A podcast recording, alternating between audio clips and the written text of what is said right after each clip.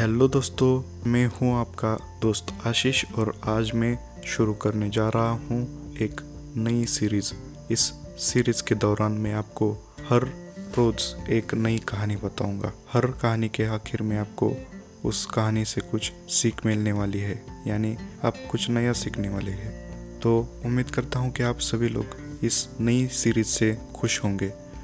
मुझे पता है कि बहुत सारे लोग समझते होंगे कि कहानियाँ तो बच्चे पढ़ते हैं, हम तो बड़े हो गए हैं।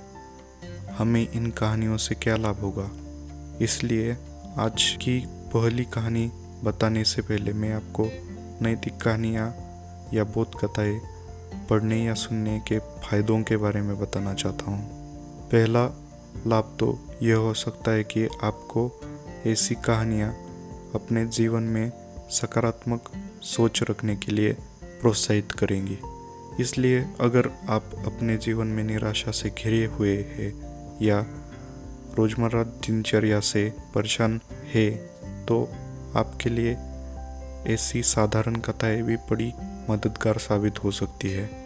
दूसरा लाभ तो यह हो सकता है कि अगर आप हर रोज़ एक भी कहानी सुनते हैं तो आप अपने जीवन में हर रोज़ एक नैतिक मूल्य जोड़ रहे हैं।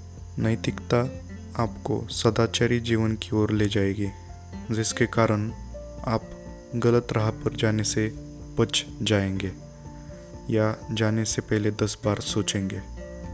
मेरा ऐसा मानना है कि कहानियाँ हर आयु के व्यक्तियों के लिए होती है, क्योंकि यदि कहानियाँ अगर सिर्फ़ बच्चों के लिए होती तो आप थिएटर टीवी या लैपटॉप पर ऑनलाइन स्ट्रीमिंग करके फ़िल्में नहीं देख रहे होते।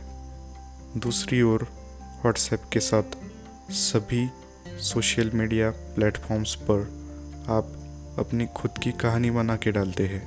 इससे आप समझ ही सकते हैं कहानियाँ इंसान के जीवन में कितना बड़ा किरदार अदा कर रही है। आप इन नैतिक कथाओं के बारे में क्या सोचते हैं, कमेंट बॉक्स में ज़रूर बताएँ।